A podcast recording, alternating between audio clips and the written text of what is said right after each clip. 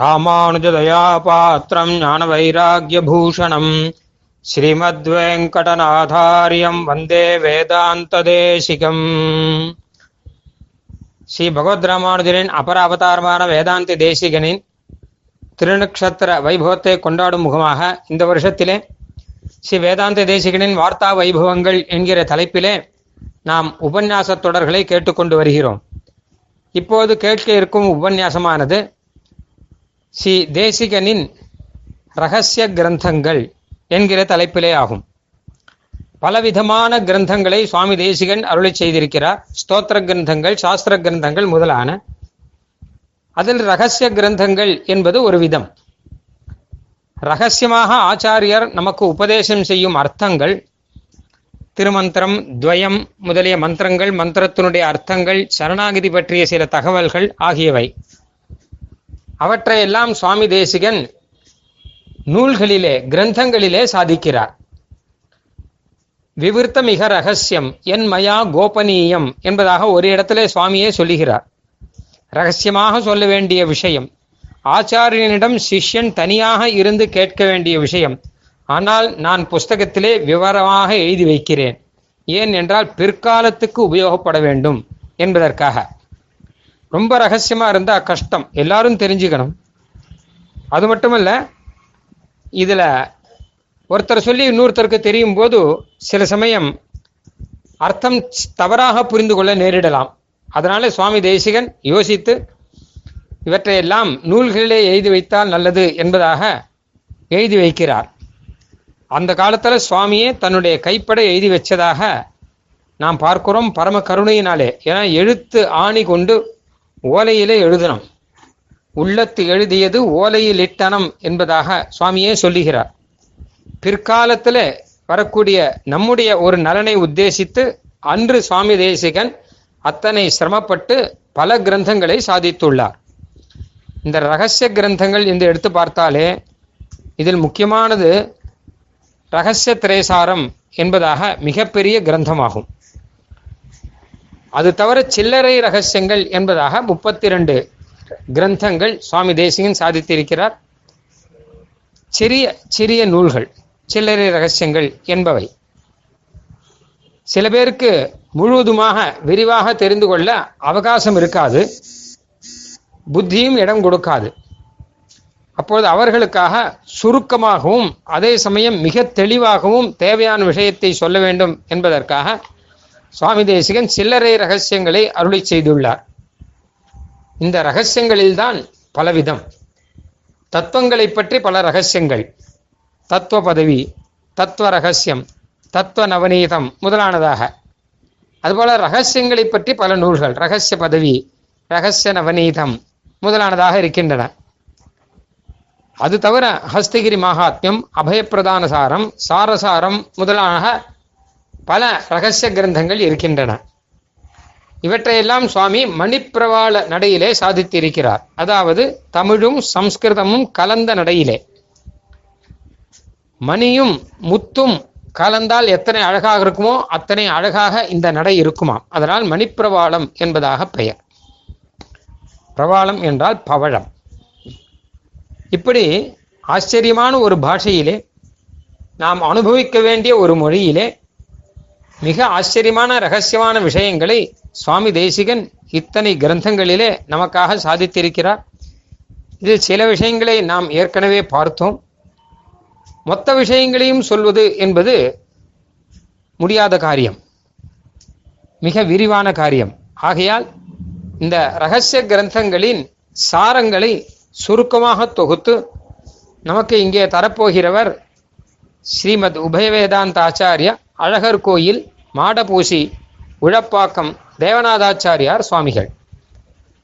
இவர் சம்ஸ்கிருதத்திலே பிஹெச்டி வரை பட்டம் பெற்று சென்னையிலே பிரசிடென்சி காலேஜ் என்கிற கல்லூரியிலே துறை தலைவராக சம்ஸ்கிருத துறை தலைவராக இருக்கக்கூடியவர் தமது திருத்தகப்பனாரிடம் காலக்ஷேபம் வேதாத்தியனம் முதலானவற்றெல்லாம் செய்து சென்னையிலேயே சம்ஸ்கிருத வகுப்புகளும் பல காலக்ஷேபங்களும் பல உபன்யாசங்களும் நடத்தி கொண்டிருக்கிறார்.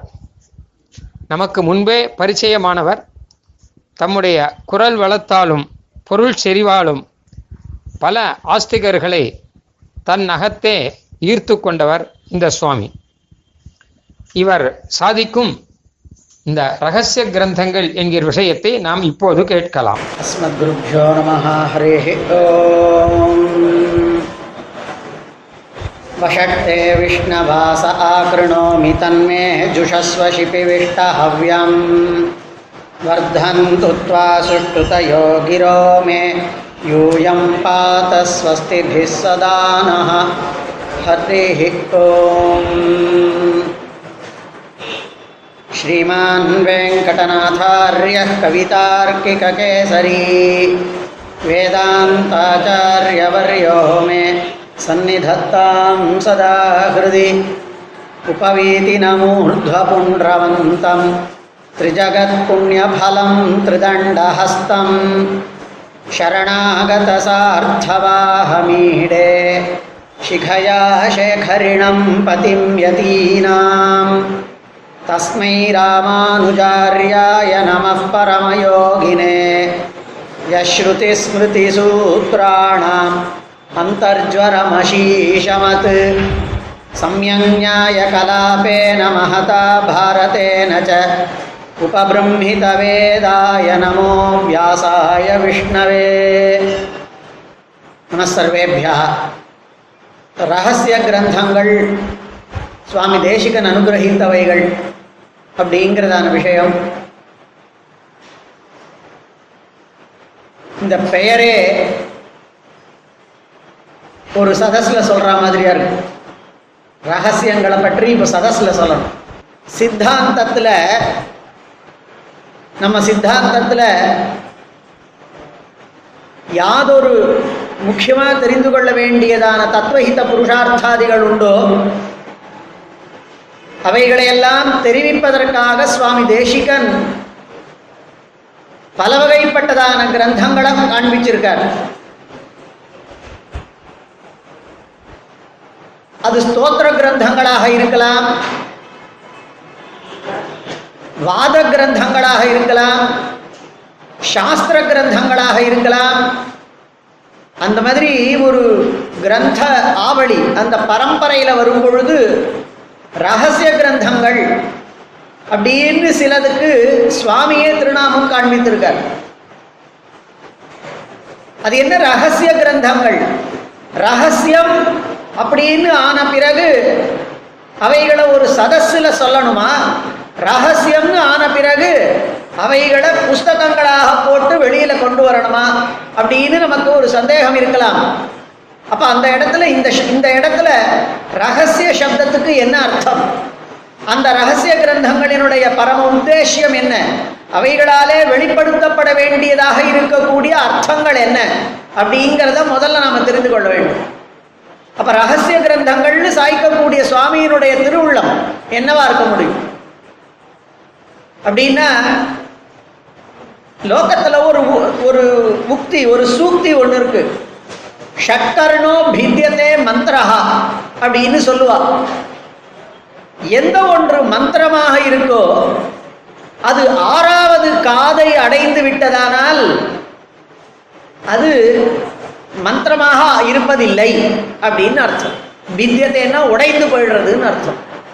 ஆறாவது காதை அடைந்து விட்டதான மந்திரம் உடைந்து போறது. அப்படின்னா மந்திரம் இனிமே மந்திரமா இல்லைன்னு அர்த்தம். அப்ப மந்திரம்னா என்னன்னா சுவாமியே காண்பிக்கிறார் மந்திரம் எத்தனேன கோபயேத். எந்த ஒன்று மந்திரம் உண்டோ எந்த ஒன்றை மந்திரமாக கொள்கிறோமோ அதை நாமும் ரொம்பவும் எவ்வளவுக்கு எவ்வளவு அதை அருதாக காண்பித்து காப்பாற்ற முடியுமோ அவ்வளவு தூரம் அதை காப்பாற்றி வைக்கணும். காப்பாற்றி வைக்கிறதுனா என்ன அர்த்தம்? எல்லாருக்குமாக தெரிந்து விடாமல் யார் ஒருத்தன் அதற்கு பாத்திரமாவானோ யார் ஒருத்தன் அதற்கு சரியானதான ஒரு பாத்திர விசேஷமோ அவனிடத்துல தான் குணாதிகளை எல்லாம் கொண்டு அதுக்கு உபசன்னனா வந்திருக்கக்கூடியவனிடத்துல மாத்திரம் சொல்லி அந்த மந்திரத்தை ரட்சணம் பண்ணணும்னு அர்த்தம். அப்போ இந்த ஆச்சாரியன் அந்த சிஷ்யனுக்கு அவனுடைய குணாதிகளை எல்லாம் பரீட்சை பண்ணி பார்த்து அவனுக்கு மாத்திரம் சொல்லிக் கொடுக்கணும். இப்போ நமக்கு பாஷ்யக்காரருடைய சரித்திரத்தில் அவர் அந்த அஷ்டாட்சராதி மந்திரங்களை பெறுவதற்காக திருக்கோஷ்டியூருக்கு அத்தனை வாட்டி எழுந்தருளினார் அப்படின்னு சொல்லும் பொழுது அந்த அளவுக்கு சிஷ்ய லட்சணத்தை பார்த்து அதுக்கு மிகச்சிறந்ததான பாத்திரம் இவன்தானா அந்த சிஷ்யனுக்கு இந்த மந்திரத்தை பெற வேண்டும்ங்கிறதுல அத்தியந்தமானதான நோக்கு இருக்கா? அந்த மந்திரத்தை நம்மிடமிருந்து தான் பெறணுங்கிறதான அபிப்பிராயம். யாரோ தேவர் இவ்வளவு நாளா கேட்ட சொல்லலை. அதனால இந்த இந்த சுவாமி கிட்ட போயிட்டேன் அப்படின்னு சொல்றது இல்லாமல் ஒரு அத்தியந்தமானதான ஒரு ஒரு ஒரு பிரதிபத்தி அவனுக்கு அந்த மந்திரத்திடத்திலேயும் ஆச்சாரியனிடத்திலேயும் இருக்கிறதான்னு பார்த்துட்டு தான் பெரியவா பண்ணுவான். ஏன்னா மந்திரங்கிறது இந்த காலத்தில் மேனேஜ்மெண்ட் மந்திரா? அந்த மந்திரங்கிற பதத்தை அவள் அப்படியே எடுத்து அப்படியாக ஆக்கப்படுறது இல்லை. அது அப்படியே நாலு பேருக்கு கூவி எடுத்து எடுத்துக்கோங்கோள்னு சொல்லக்கூடியது அல்ல. அப்போ ஆறாவது காதுக்கு போகாமல் ஒரு சிஷ்யனுக்கு ஆச்சாரியன் தனியாக ரெண்டாவது மனுஷனுக்கு சொல்லுவார் மூணாவது மனுஷனுக்கு போய் சேராமல் இருத்தல்கள். அப்போ மந்திரம்னு சொன்னால் ரகசியமாக இருக்க வேண்டியதுன்னு தெரியும் அப்போ ரகசியம்னு சொன்னால் மந்திரமாக ரட்சிக்க வேண்டியதுன்னு தெரியும் அப்போ ரகசியம்னு சொன்னால் ஆச்சாரியன் குணவானான சிஷியனிடத்தில் அவனுக்கு அந்த மந்திரத்தினிடத்திலேயும் ஆச்சாரியனிடத்திலேயும் உள்ள பிரதிபத்திய பரீட்சை பண்ணி பார்த்த பிறகு ஒருத்தருக்கு ஒருத்தராக உபதேசிக்க வேண்டியது நம்ம சித்தாந்தத்தில் ஓரான் வழி வந்ததுன்னு நாம் சொல்லிட்டு இருக்கோம். ஒரு ஆச்சாரியனின் மூலமாய் எங்கேயுமே விச்சித்தி இல்லாமல் குணமானான சிஷ்யனுக்கு அவளெல்லாம் சொன்னாள். இப்போ அப்படி ரகசியமாக தெரிவிக்க வேண்டிய விஷயங்கள் என்னென்ன விஷயங்கள்? எதை எதெல்லாம் ரகசியமாக தெரிவிக்கணும்? எல்லாவற்றையுமே ரகசியம்னு சொல்லி ஆயிடுத்துன்னா சித்தாந்தம் நிலைக்காது. அப்ப எதை எதெல்லாம் சொல்லணும்னா ஒருவன் உயர்ந்து செல்லுவதற்கு உத்கிருஷ்டமான கத்தியை அடைவதற்கு எதெல்லாம் முக்கியமானதுன்னு பார்க்கிறாள். அவனுக்கு முதல்ல தான் யாருன்னு தெரியணும். தான் யாருன்னு தெரிந்த பிறகு தனக்கு என்ன பண்ணணும்னு தெரியணும். அந்த என்ன பண்ணதுனால வரக்கூடிய பிரயோஜனம் என்னன்னு தெரியணும். நம்ம முதல்ல நாம யாருன்னு தெரிஞ்சுக்கணும். அவன் பண்ண வேண்டியது என்னன்னு தெரிஞ்சுக்கணும். அதனால ஏற்படக்கூடிய பலம் என்னன்னு தெரிஞ்சுக்கணும். இப்போ இதுதான் ரொம்ப சுலபமாக சொல்லிட்டோம். முதல்ல நாம யாரு? நமக்கு என்ன லட்சியம்? எது நம்மளுடையதான அடையப்பட வேண்டியது? அதுக்கான உபாயம் என்ன? அப்படின்னு இதை நம்ம சித்தாந்தத்தில் தத்துவ ஹித புருஷார்த்தங்கள் அப்படின்னு காண்பிச்சு கொடுத்தா தத்துவம் ஹிதம் புருஷார்த்தம் அப்படின்னு. இப்போ இந்த விஷயங்கள் எல்லாம் வெறுமை உட்கார்ந்துட்டு இருக்கிறவாளுக்கு சொல்லக்கூடாதான்.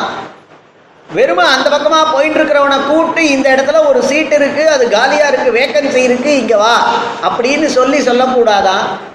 அவனுடைய குணாதிகளை பரீட்சை பண்ணிட்டு ஏன்னா நம்ம சித்தாந்தத்தில் ஆச்சாரியனா இருக்கணுமானா? அவனுக்கு இருக்க வேண்டிய குணங்கள் என்னங்கிறத சுவாமி பறக்க காண்பிக்கிறார். சித்தம் சத் சம்பிரதாயேன்னு ஆரம்பிச்சு. ஆனால் சுவாமி ரொம்ப ஜாகரூகமாக தான் எழுந்திருக்கார். உடனேயே பின்னாடி ஆச்சாரியனுக்கு இருக்கக்கூடிய லட்சணங்களை சொன்னா மாத்திரம் போராது. சிஷ்யனுக்கு இருக்க வேண்டியதான குணங்களையும் சொல்லணும். அப்படிங்கிறதுனால சிஷ்ய பிராப்த பரீட்சாம் கிருதவித அபிமத தத்துவத சிக்ஷணியா அப்படின்னு சிஷ்யனுக்கு வேண்டியதான குணங்களை இன்னும் பறக்க அழி அதிகமாக காண்பித்தார் இப்போ ஆச்சாரியன் சிஷ்யன் இவாள் எப்படிப்பட்டவாளா இருக்கணுங்கிறது தெரிஞ்சுட்டோம். அந்த சிஷ்யனுக்கு வேண்டியதான குணங்கள் எப்படி இருக்கணும் அது ஆச்சாரியனை எப்படி போய் அடையணும் அந்த மாதிரியெல்லாம் இருக்கானா இந்த பையன்னு அவர் பார்ப்பார். அந்த மாதிரி இருந்தானால் அவனுக்கு ரொம்பவும் உத்கிருஷ்டமானதான விஷயம். அது எப்படிப்பட்டது அப்படின்னா இந்த இங்க ஒரு கதவு இருக்குன்னு வச்சுப்போம். இந்த செவுரு தான் இரு ஆனா செவுருல நமக்கு ஏதோ ஒரு விதமானதான ஒரு மந்திரம் சொன்னா அந்த கதவு திறக்கும். அந்த செவுருல ஒரு ஒரு துளை வரும். அந்த துளைக்கு உள்ள நிறைய நிதி ரத்னமும் தங்கமும் ரத்னமுமா இருக்குமானா அதனுடைய மந் அந்த அது என்ன மந்திரமோ அதை எல்லாருக்கும் நாம சொல்லிடுவோமா? அது யாருக்கோ பார்த்து தானே சொல்லுவோம். அந்த அந்த அந்த வஸ்துவை அவன் நன்னா பரிபாலனம் பண்ணுவானா தான் அதுக்கு நல்ல விஷயங்களுக்கு உபயோகப்படுத்துவானான்னு பார்த்துட்டு தானே சொல்லுவோம்.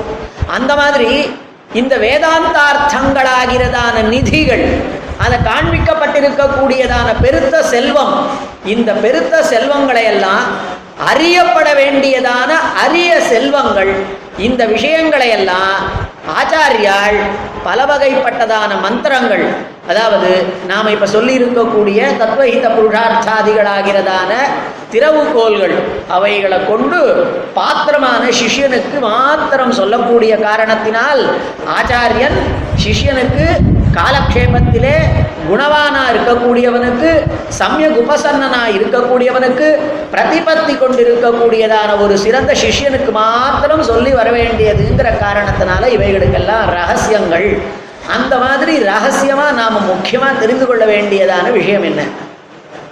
அப்படின்னா பெருமாள் ஆறு வார்த்தை சொன்னார். ஸ்ரீமானான நாமே பரதத்துவம் அப்படின்னு ஆரம்பித்து சொன்னார். அதெல்லாம் சூத்திர ரூபமா இருக்கக்கூடியது. அவைகளை எல்லாம் நன்ன விஷதமா எடுத்து காண்பிக்கக்கூடியது தான் இந்த ரகசிய கிரந்தங்களினுடையதான தாற்பயம். இப்ப இந்த ரகசிய கிரந்தங்கள் தத்வஹித புருஷார்த்தங்களை சொல்லத்துக்குத்தான் எழுந்திருக்கின்றன. இதான் முக்கியம். இப்ப இந்த ரகசிய கிரந்தங்கள்னு சொல்லியிருக்கக்கூடியதில் சுவாமி அனுகிரகிச்சிருக்கக்கூடியவைகளை பார்த்தீர்களானா? பெரிய ரகசியம். அப்படின்னு ரகசிய திரயசாரத்துக்கு பெயர். பெரிய ரகசியம் அப்படின்னு அது பெரிய கிரந்தம். சுவாமி அதை ரகசியத்திரய சாரம்னு சொல்கிறார் மொத்த ரகசியங்களினுடைய சுருக்கமாக அதனுடைய மொத்த பிழிந்த சாறு அப்படின்னார். அப்படின்னாலே என்ன தெரியறது அதுக்கு இன்னும் அர்த்தம் காண்பிச்சுட்டே போகலாம் சுவாமி மாதிரியினுடையதான மேதாவிலாசம் கொண்டவா அது எத்தனை வேணா அர்த்தம் காண்பிக்கலாம். சர்வ தர்மான்ல அந்த தர்ம சப்தத்துக்கும் அந்த தர்ம சப்தத்தில் இருக்கக்கூடியதான தர்மான் பகுவச்சனத்துக்கும் பகுவச்சனம் இருக்கிற பிறகு சர்வன்னு ஒரு சப்தம் காண்பிப்பானே. எல்லா தர்மங்களையும். அப்ப தர்மம்னா என்ன? தர்ம சப்தத்தில் இருக்கக்கூடிய பகுவச்சனம் பகுவச்சனத்துக்கு மேல சர்வ சப்தம். இதுக்கெல்லாம் என்ன தாத்பரியம்ங்கிறத எத்தனை கிரந்தங்கள்ல எத்தனை விஷயங்கள்ல காண்பிக்கிறார் சுவாமி? அவருக்கு எத்தனையோ அர்த்தங்கள் தோன்றது. அதுல ரொம்ப சாரமா என்ன ஒண்ணு உண்டோ அதை தான் ஸ்ரீமத் சாரத்துல காண்பிக்கிறார். இதுதான் பெரிய ரகசியம்னு அந்த கிரந்தத்துக்கு பெயர். ஆனா அந்த ரகசிய திரயசாரத்தினுடைய சாரம் அத சாரசாரம் அப்படின்னு காண்பிக்கிறார். சுவாமி காலத்துல நூத்தி நாலு கிரந்தங்கள் அவர் காலத்துல அந்த நூறுக்கும் பரஷதம் கிரந்தாக அனுகிரகிச்சிருக்கார். அப்படின்னா யோசிச்சு பாருங்க நாம ஒரு கதைய ஒரு விஷயத்தை நாம சொல்லியிருக்கோம். அப்படின்னா அதையே விவரிச்சும் அதையே சுருக்கமாகவும் அதையே எத்தனை வாட்டி சொல்லறது அப்படின்னு நமக்கு தோணலாம். ஆனா சுவாமி எதிர இருக்கக்கூடியவா யாரு? அவ எவ்வளவு தூரத்துக்கு கேட்கக்கூடியவாளா இருக்கா? அவளுக்கு இருக்கக்கூடிய ஆசையை பொறுத்துண்டு சொல்லக்கூடியவாளினுடையதான ஸ்வபாவம் இருக்கணும் இல்லையா? அந்த மாதிரி சுவாமி தேசிகன் நல்ல விஷதமா சொல்லலாம்ங்கிறதான அவகாசத்துல சொல்லி இருக்கக்கூடியது ரகசிய திரயசார் ஆனா அதனுடைய சாரத்தை அந்த ரகசியத்திரயம்னு சொல்லப்படக்கூடியதான அந்த மூன்று மந்திரங்கள் திருமந்திரம் அஷ்டாட்சர அஷ்டாட்சரம்னு சொல்லப்படக்கூடியதான திருமந்திரம் அப்புறமா துவயம் அதே மாதிரி சரம ஸ்லோகம் இது மூன்றினுடையதான சாரத்தை சொல்லணும்னு சுவாமி கேட்டு அப்போ என்ன பண்ணார்னார்? சாரசாரம் அப்படின்னு ஒரு கிரந்தம் பண்ணார். அது மூணு மந்திரங்களினுடைய சாரம். அது இன்னும் கொஞ்சம் சுருக்கமாக சொல்லியிருக்கக்கூடிய சாரசாரம். சாரசாரத்தில் ரொம்ப அத்தியந்தமாக பரபக்ஷ கண்டனம் கிடையாது. ஆனால் ரகசிய திரயசாரத்துல நேரடியாக பரபக்ஷ கண்டனம்ங்கிறது இருக்காதே தவிர அதில் குதிருஷ்டிகளினுடைய மதாதிகளை எல்லாம் கண்டிக்கிற இடம் இப்போ நம்ம உபன்யாசத்தில் கொஞ்சம் போகிற அதெல்லாம் போட்டுட்டு காண்பிச்சாதான் ரகசிய கிரந்தங்கள் அப்படின்னு சொன்னதாக ஆகும். அப்போ சாரசாரங்கிறதான கிரந்தம் அதையும் சுருக்கமாக காண்பிச்சது சிலதெல்லாம் தனியாக ரகசிய கிரந்தங்கள்னு காண்பிச்சார். இப்போ ராமன் ஒரு ஸ்லோகம் சொன்னான். அந்த ஸ்லோகத்தை நாமும் ராமன் சொன்ன சரம ஸ்லோகம் அப்படின்னு சொல்லிட்டு இருக்கோம் சக்கரதேவ பிரபன்னாயன். சுவாமி தேசிகனுக்கு நல்ல பண்ட் பாண்டித்யம் இருக்கிறவா யாரா இருந்தாலுமே நல்ல பாண்டித்யம் இருக்கிறவா யாரா இருந்தாலும் வியாக்கியானம் பண்ணுறதுல அவளுக்கு அபிருச்சி இருக்கும் நல்ல பாண்டித்யம் இருக்கிறவாளுக்கு சாதாரணமான விஷயங்களாக இருந்தாலும் அதை விஷதமாக சொல்லணுங்கிறதுல அவளுக்கு அபிருச்சி நோக்கு இருக்கும். சுவாமி தேசிகனுக்கு அது ரொம்பவுமே உண்டு. சிலதெல்லாம் வியாக்கியான கிரந்தமாகவே வியாக்கியான கிரந்தங்களாகவே பண்ணியிருக்கார். இப்போ கிட்டத்தட்ட அதே வியாக்கியான ரூபமாக எழுந்தருள் இருக்கக்கூடியது தான் இது சில ரகசிய கிரந்தங்கள். ரகசிய சிகாமணின்னு ஒன்று அபயப்பிரதான சாரம்னு ஒன்று இது ரெண்டுமே ராமச்சரம ஸ்லோகத்துக்கு ஏற்பட்டிருக்கக்கூடியதான வியாக்கியானம் வியாக்கியானம்தான் அபயப்பிரதான சாரம். அது ராமச்சரம ஸ்லோகம் மாத்திரம் இல்லை அதுக்காக அவர் ராமாயணத்தினுடைய பல ஸ்லோகங்களுக்கு வியாக்கியானம் பண்ணணும். அபயப்பிரதான சாரம் ரொம்ப ரொம்ப ரொம்ப ரொம்ப ரொம்ப இனிமையா இருக்கு. அது இந்தூர் நாம ராமன் திருவடிவாரத்தில் இருந்துட்டு அந்த ஸ்லோகத்தை அவசியமா சொல்லணும்னு அந்த கிரந்தத்தை ஆரம்பிக்கிறார். ஜெயத்யாஸ்ரித சந்திராச நம்ம எல்லாருக்கும் தெரிஞ்சதான ஸ்லோகம். அந்த ஸ்லோகத்தை காண்பிச்சார். ஜெயத்யாஸ்ரித சந்திராசத்வாந்த வித்வம்சனோதயா காண்பித்தார் ஆனால் அங்கே அந்த தேசிகனுடைய கவித்துவம் அந்த தேசிகனுடையதான நிரர்களமான வாக் பிரவாகம் அந்த ராமன் எப்படிப்பட்டவன் ஆரம்பிக்கிறார்? அபயப்பிரதான சாரம். நமஸ்தஸ்மை கஸ்மை ஜன பவது நிஷ்கிஞ்சன ஜன ஸ்வயம் ரக்ஷா தீக்ஷா சமதிக சமிந்தான யசசே. ரக்ஷண குபித சாபாயுதவது திருஷத்தா துர்ஜாத பிரசமன பதாம்போஜரஜசே இது கவிதார்க்கிக சிம்மமா இல்லாதவாளத வாக்குல இந்த மாதிரி பதங்கள் வராது. அப்படிதான் வரும் அவருக்கு மாத்திரம்தான் வரும் இது. சாட்சாத் வெள்ளை பரிமுகன் தேசிகனா எழுதினா மாத்திரம்தான் இந்த மாதிரி பதங்கள் எல்லாம் வரும். இல்லையானா இதுக்கு இந்த ஸ்லோகத்துக்கு என்ன அர்த்தம் தெரியுமோ? இந்த ஸ்லோகம் ராமனுக்கு நமஹான்னு அர்த்தம். நமஹா தஸ்மை. யார் தஸ்மை நமஹா? இந்த குழந்தைகளுக்கு கூட தெரியும். நமஹா வந்ததுன்னா நாலாவது விபக்தி தான் வரணும் அப்படின்னு. அதனால தஸ்மை நமஹா. யாருக்கு நமஸ்காரம்னார்? நமக்கு எல்லாருக்கும் தெரிஞ்சிருக்கக்கூடிய ஒரு ஸ்லோகம் இருக்கு பாருங்க. ராமாய ராமபத்ராய ராமச்சந்திராய வேதசே. ரகுநாதாய நாதாய. சீதாயா பதயே நமஹா. அப்படி சீதாபதியானதான ராமச்சந்திரன் அவனுக்கு நமஸ்காரம்னு சொன்னா எல்லாருக்கும் புரியுற மாதிரி வாயில நுழையிற மாதிரி சுலபமா சுகரமா அழகா அற்புதமா இனிமையா மதுரமா இருக்கக்கூடியதான ஸ்லோகமா தெரியறதே அதே ராமாயணமாக தான் ஆனா அது வரும் பொழுது சிம்மத்தினுடைய கர்ஜனையா வருது. அது ராமனினுடையதான ராகவ சிம்மத்தின் விஷயமா வருது. அந்த ராகவ சிம்மம் பண்ணதான பெருமைகளை காண்பிக்கிறதுக்காக வருது. அந்த ராகவ சிம்மத்தினுடையதான திருவடியினுடைய பெருமையை காண்பிக்கணுங்கிறதுக்காக வருது. அந்த எம்பெருமான் பண்ணி இருக்கக்கூடியதான விலட்சணமானதான காரியங்களை சொல்லணுங்கிறதுக்காக வரும் பொழுது நாக்கு தடப்படவே மாட்டேங்கிறது. ஸ்லோகம் கொட்டிட்டு போறார் அவர். நமஸ்தஸ்மை. எப்படிப்பட்டவர்? கஸ்மை சன. அவன் இன்னார் இப்படிப்பட்டவன் இவ்வளவு பெருமை வாய்ந்தவன் இவ்வளவு கீர்த்தி கொண்டவன். அப்படின்னு எங்க ராமனினுடைய பெருமையை நான் ஏதாவது ஒரு ஸ்லோகம்னா அதுல இத்தனை எழுத்து இருக்கணும் இப்படி இருக்கணும்னு ஒரு கட்டுப்பாடு உண்டு அதுக்குள்ளலாம் அவன் அடங்கிடுவானா? அதனால அவன் பெருமையை எனக்கு சொல்ல மாட்டாது. அதனால சுவாமி தேசிகனே அவன் பெருமையை சொல்ல முடியாதாம். சாட்சாத் ஹயக்ரீவனே பெருமையை சொல்ல முடியாதாம். அதனால யாருக்கு நமஹா? அப்படின்னார் கஸ்மை நமஹா. யாரோ ஒருத்தன் யாரோ ஒருத்தன் ஒருத்தன்னா என்ன சொன்னார்? நாம சம்ஸ்கிருதத்துல எந்த ஒன்றினுடையதான பெருமையை முழுவதுமா வெளிப்படுத்த முடியாதோ அந்த இடத்துல கிம் சப்தத்தை உபயோகப்படுத்துவோம். காபி காருண்ய சீமாலாம் நம்ம கேட்டிருக்கோம். இல்லையா? நீங்க த- தசாவதார ஸ்தோத்திரத்துலயும் கடைசியில முடிகிற பொழுது அவனுடைய பக்தி காபி அப்படின்லாம் சொல்றோமோ இல்லையோ? அது இன்னதுன்னு சொல்லிட மாட்டாதது அப்படின்னு. அப்படி அதி விலட்சணமானதான எம்பெருமானாம் அவன் அப்படிப்பட்டதான நமஸ்தஸ்மை கஸ்மை சன பவது. என்ன அப்படி விலட்சணம் என்ன அப்படிப்பட்டதான வைலட்சண்யம் அந்த ராமனுக்கு இருக்குன்னார்? யாராவது ஒருத்தர் அந்தண்ட பக்கம் இருக்கக்கூடியவா தன்னை சேவிக்கவே இல்லைனாலும் அந்த பக்கமா போயிட்டு இருக்கான் இதோ இங்க வரா ஆனா தன்னை சேவிக்காம போறான்னா கூட போனா போறதுடான்னு உனக்கு அனுகிரகம் பண்றேன்னு சொல்லக்கூடிய இதர தேவத்தை எங்க ராமனுக்காவே உண்டா? கற்பார் இராம பிரானை எல்லாம் மற்றும் கற்பரோன்னு வெறுமையா சொன்னா வாழலாம் ஏன்னார் அந்த காகம் சகல லோகங்களையும் சுத்தி சுத்தி எங்கேயோ போய் விழுந்தது. அப்படி விழுந்த பொழுது கட்டப்பட்டு விழுந்தது. மூச்சு வாங்கிட்டு சுவாசத்தினால விழுந்தது. இனிமே பறக்க முடியாதுங்கிறதுனால விழுந்தது.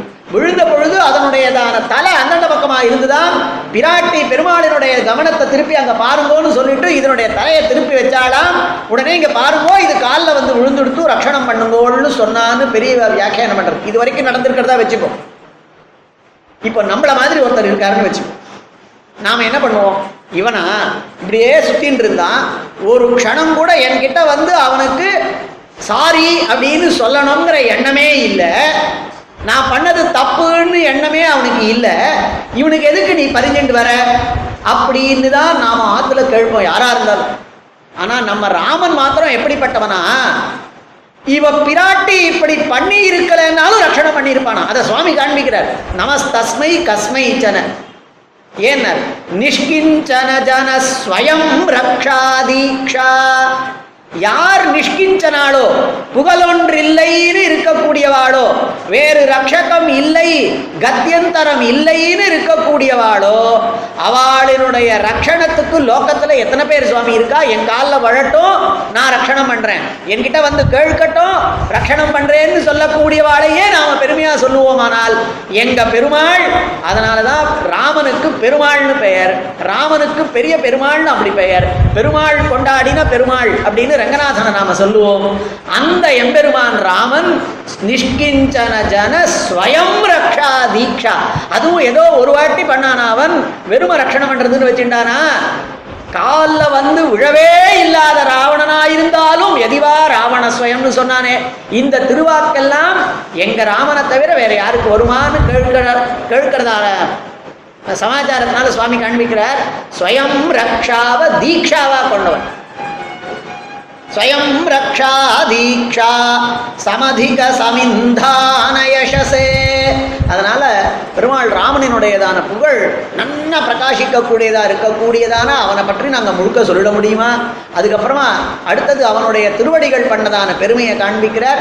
சுராதீஷஸ்வை ரக்ஷண குபித சாபாயுதவது திருஷத்தா துர்ஜாத பிரசமன பதாம்போஜரஜசே இன்னொரு பெண்ணினுடையதான ஸ்பர்ஷம் வந்துடக்கூடாதுங்கிற காரணத்தினால ஒருத்தர் சமத்காரமா சொன்னார். ராவன் அங்க உட்கார்ந்துட்டு இருந்தானாம். ராவண வதம் எடுத்து அந்த கல்லுல உட்கார்ந்துட்டு இருந்தான். எதிர பர- பக்கத்துல வராளாம். அப்படியே அழந்து அழ- அழற்றிண்டு வராளாம் மந்தோதரி. அந்த மந்தோதரி வந்த உடனே அந்த இடத்துல மந்தோதரி பரமாத்மாவினுடைய குணங்களா ராமனுடைய ராமனுடைய குணங்களா பர அங்க பறக்க சொல்றார் ஸ்ரீமத் ராமாயணத்துல. அப்போ ஒரு உபன்யாசகர் அழகா காண்பிச்சார். அப்படி வந்த பொழுது அவள் ராமன் இங்க உட்கார்ந்துட்டு இருக்கான். சூரியனுடைய கிரணத்தினால ராமனுடையதான நிழல் பட்டுது. அவ அங்கேருந்து வரா. அவ பக்கத்துல வந்து ராமனை கை கூப்பணும். தன்னுடைய ஆத்துக்கார பார்க்கணுங்கிற பொழுது அவ முன்னாடி முன்னாடி வர ராமன் நாலடி பின்னாடி போனானா. ஏன்னா அவன் நிழல் தன்னுடைய நிழல்ல பட்டுற போறதேன்னு போனான். இதுதான் அவனுடையதான சமதிக்க சமிந்தான யசஸ் அப்படின்னு. அப்படி பரஸ்திரியினுடையதான சம்பர்க்கத்தை நிழல்ல கூட கூடாதுன்னு இருக்கக்கூடியவன் தன்னுடைய திருவடி பட்டு ஒரு கல்லு பெண்ணாயிடுச்சுன்னா அந்த சமயத்துல அகல்யாவினுடையதான சம்பர்க்கம் வந்துடுமே. அப்படிங்கிறதுனாலயா சுவாமி காண்பிக்கிறார். எப்படி? சுராதீஷ ஸ்வைரக்ஷண. இந்த ஸ்வைரக்ஷணங்கிறதுக்கெல்லாம் ஸ்வைரமா நாம வியாக்கியானம் பண்ணலாம். ஸ்வைரக்ஷண குபித. இது யோகத்துல யாருமே சொல்லாத ஒரு பதம். ரிஷிகளுக்கு ஆயிரம் பதங்களை வச்சிருக்கோம். முனிவர்னு வச்சிருக்கோம். ரிஷின்னு பதம் வச்சிருக்கோம். அப்புறமா மந்திர திரஷ்டான்னு வச்சிருக்கோம். தபஸ்வின்னு வச்சிருக்கோம். இல்லையா? தபோநிதி. எத்தனை பதங்களை சொன்னோம்? இது வரைக்கும் லோகத்துல யாருமே சொல்லாத ஒரு பதம் காண்பித்தார். இந்த இடத்துல கௌதமருக்கு எந்த பதம் சொன்னாலும் சரியா இருக்காது. அங்கதான் கவிதார்க்கிக சிம்மம் அவர் காண்பிக்கிறார். இவ என்னமோ பண்ணா என்ன பண்ணா? ஸ்வைர க்ஷணமா இருந்தா. க்ஷணனா ஆனந்தம்னு அர்த்தம். தன் இஷ்டத்துக்கு ஆனந்தப்பட்டு இருக்கிற வேளையில அவர் தபஸ்வியா இருந்து என்ன பண்றது சுவாமி? அவர் மந்திரத்தை கண்டுபிடிச்சுட்டு என்ன பண்றது? அப்ப அவர் என்ன பண்ணார் அப்படின்னார். ஷாபாயுதரா இருந்தார். ஷாபஹா ஷாபம் ஆயுதம் எஸ்ய. ஷாபத்தை ஆயுதமாக கொண்டவன். நாம ஷார்கபாணி சக்கரபாணி சக் அப்படின்னு சொல்ற மாதிரி. அவள்லாம் ஷாபபாணிகள் அவர் ஷாபத்தை கையில கொண்டு அவனுக்கு ஆ- அந்த இதை கௌதமர் அவனுக்கு சாபத்தை கொடுத்தார். அதனால ரிஷியை காண்பிக்கிறதுக்கு அந்த இடத்துல ஷாபாயுத அப்படின்னார். ஷாபாயுத வது திருஷத்தா. அவனுடையதான மனைவி அவளுடைய திருஷத்தா. இந்த பதங்கள் எல்லாம் அதாவது சாகித்யத்தில் அந்த பல பதங்களை பார்க்குற பொழுது அந்த பதங்களை கேட்ட உடனே மனசில் ஆஹா! அப்படின்னு தோணக்கூடியதான ஒரு ஸ்லோகம் இது. திருஷத்தா துர்ஜாத. அந்த கல்லான தன்மை அதனால் ஏற்பட்டதான ஒரு தௌர்ஜாத்தியம் அவளுடையதான ஒரு சாதாரண நீச்சத்தன்மை அதையெல்லாம் போக்கக்கூடிய திருவடிக்கு நமஸ்காரம் இல்லை திருவடியினுடையதான ரஜஸுக்கு நமஸ்காரம்னர். துக்கே சுகேவ ர- பபூவ ஹேது. அப்படின்னு போஜராஜன் காண்பித்தான். அப்படி அந்த அபயப்பிரதான சாரம் ஆரம்பிக்கிறதே இந்த ஒரு ஸ்லோகமே எவ்வளவு நேரம் வேணாலும் சொல்லலாம். அத்தியுதமானதான ஸ்லோகத்தில் ஆரம்பிக்கிறார். அதனுடையதான பல அதிகாரங்களில் அந்த ச- ஸ்ரீமத் ராமாயணம் முழுவதுமே பிரபத்தி சாஸ்திரம் அப்படிங்கிறத காண்பித்தார். இதுக்காக தனியாக அந்த கிரந்தத்தை பண்ணார். ரகசிய சிகாமணிங்கிறதான கிரந்தம் அது வராக சரண ஸ்லோகத்திற்காக வியாக்கியான ரூபமாக எழுந்தது. அஞ்சலி வைபவம் ஆளவந்தார் பண்ணி இருக்கக்கூடிய தொதங்கிரி முத்திஷ்யங்கிறதான ஒரே ஒரு பாசுரத்துக்கு வியாக்கியானமாக எழுந்திருக்கக்கூடிய ஸ்லோகத்துக்கு வியாக்கியானமாக எழுந்திருந்திருக்கக்கூடியதான கிரந்தம். உபகார சங்கிரகம் பிரதான சதகம் இதெல்லாம் தனி ஹஸ்திகிரி மகாத்மியம் இதெல்லாம் தனித்தனியாக ஏற்பட்டிருக்கக்கூடிய ரகசிய கிரந்தங்கள் தான் அவ கிரந்தங்கள்ல தான் சேர்த்திருக்கா ரகசிய கிரந்தங்கள். ஆனா நம்ம சித்தாந்தத்துக்காக சித்தாந்தத்தினுடையதான விஷயங்களை எல்லாம் சொல்லணுங்கிறதுக்காக ஏற்பட்டிருக்கக்கூடியதான இந்த ரகசிய கிரந்தங்கள்ங்கிறதான பேர்ல சுவாமி ஒரு சில பேர்களை மாத்திரம் சொல்றேன். அந்த அந்த பெயர்களிலிருந்தே அதனுடைய தாத்பரியம் நம்மளுக்கு தெரியும். இப்போ பாருங்க தத்துவத்ரய சுலகம். அப்புறமா தத்துவத்ரயத்தையும் இப்படி சுருக்கமாக சொல்லறது. தத்துவ நவநீதம். தத்துவத்தை அப்படி வெண்ணையை கடைஞ்சி கொடுக்குற மாதிரி இருக்கக்கூடியது. இது மாதிரி அதே மாதிரி ரகசியம்னு இருக்கும். ரகசிய நவநீதம் அப்படின்னு எல்லாம் இப்போ இது எல்லாத்தையும் இதில் ஆச்சரியப்பட வேண்டிய விஷயம் என்னன்னா விளக்கு விளக்கு இல்லை அந்த காலத்தில். ராத்திரி வேளையில் எதுவா பண்ணுறதா இருந்தாலும் சூரியோதயத்துக்கு முன்னாடி அஸ்தமனத்துக்கு முன்னாடி பண்ணணும். ராத்திரி வேலையில் உட்காந்து எழுத போகிறாளா இல்லை எழுதுறதுன்னா எவ்வளோ சிரமப்பட்டிருக்கணும். இதில் எழுதின விஷயத்தையே என்னத்துக்கு எழுதுறது? அப்படின்னு நாம நமக்கு ஒரு லெட்டர் வந்ததுன்னா எத்தனை பேர் சுவாமி அந்த லெட்டர் வந்ததுன்னா யாரும் இப்போ லெட்டர் எழுதுறதில்ல. எல்லாரும் செல்ஃபோன் வச்சுருக்கோம். லெட்டர் வந்ததுன்னா அந்த லெட்டரில் அவர் ஒரு கேள்வி கேட்டிருந்தாருன்னா எத்தனை பேர் அந்த லெட்டருக்கு மதித்து நம்ம பதில் அனுப்புகிறோம் இந்த காலத்தில் இருக்கிற பசங்களுக்குலாம் லெட்டரே தெரியாது. அப்படி ஆயிடுச்சு ஆனால் நமக்கு எவ்வளவோ காரியம் இருக்குது அப்படிங்கிறதுனால. இந்த மாதிரி சுவாமி தேசிகனுக்கு இந்த போஸ்டல் எஜுகே கரஸ்பாண்டன்ஸ் எஜுகேஷன் அந்த காலத்திலே இருந்திருக்கு. சுவாமி தேசிகனுக்கு யாரோ ஒருத்தர் ஒரு ராஜாவினுடைய குமாரன் ஒருத்தர் மாதவ குமாரன் அப்பா பேர் மாதவனா. அவன் வந்து சில கேள்விகளை எல்லாம் இவருக்கு கேட்டிருக்கார். அப்போ அவருக்கு சொல்றதுக்காக தத்துவ சந்தேஷம் இது சந்தேஷம் இங்கேருந்து மெசேஜ் அனுப்புறார். எதுலன்னா ஒரு பத்திரத்துல எழுதி அனுப்புறார். பத்திரத்வாரா சந்தேஷம் இதெல்லாம். பத்திரத்வாரா இது நம்ம சித்தாந்த ரட்சணம். இதெல்லாம் பண்ணியிருக்கா பாருங்க. அந்த காலத்தில் வாஸ்தவமாகவே சொல்லுவா யார் ரொம்ப சிறந்தவா யாரு? அப்படின்னா ஒரு ஒரு நீங்கள் பார்த்துருக்கலாம்.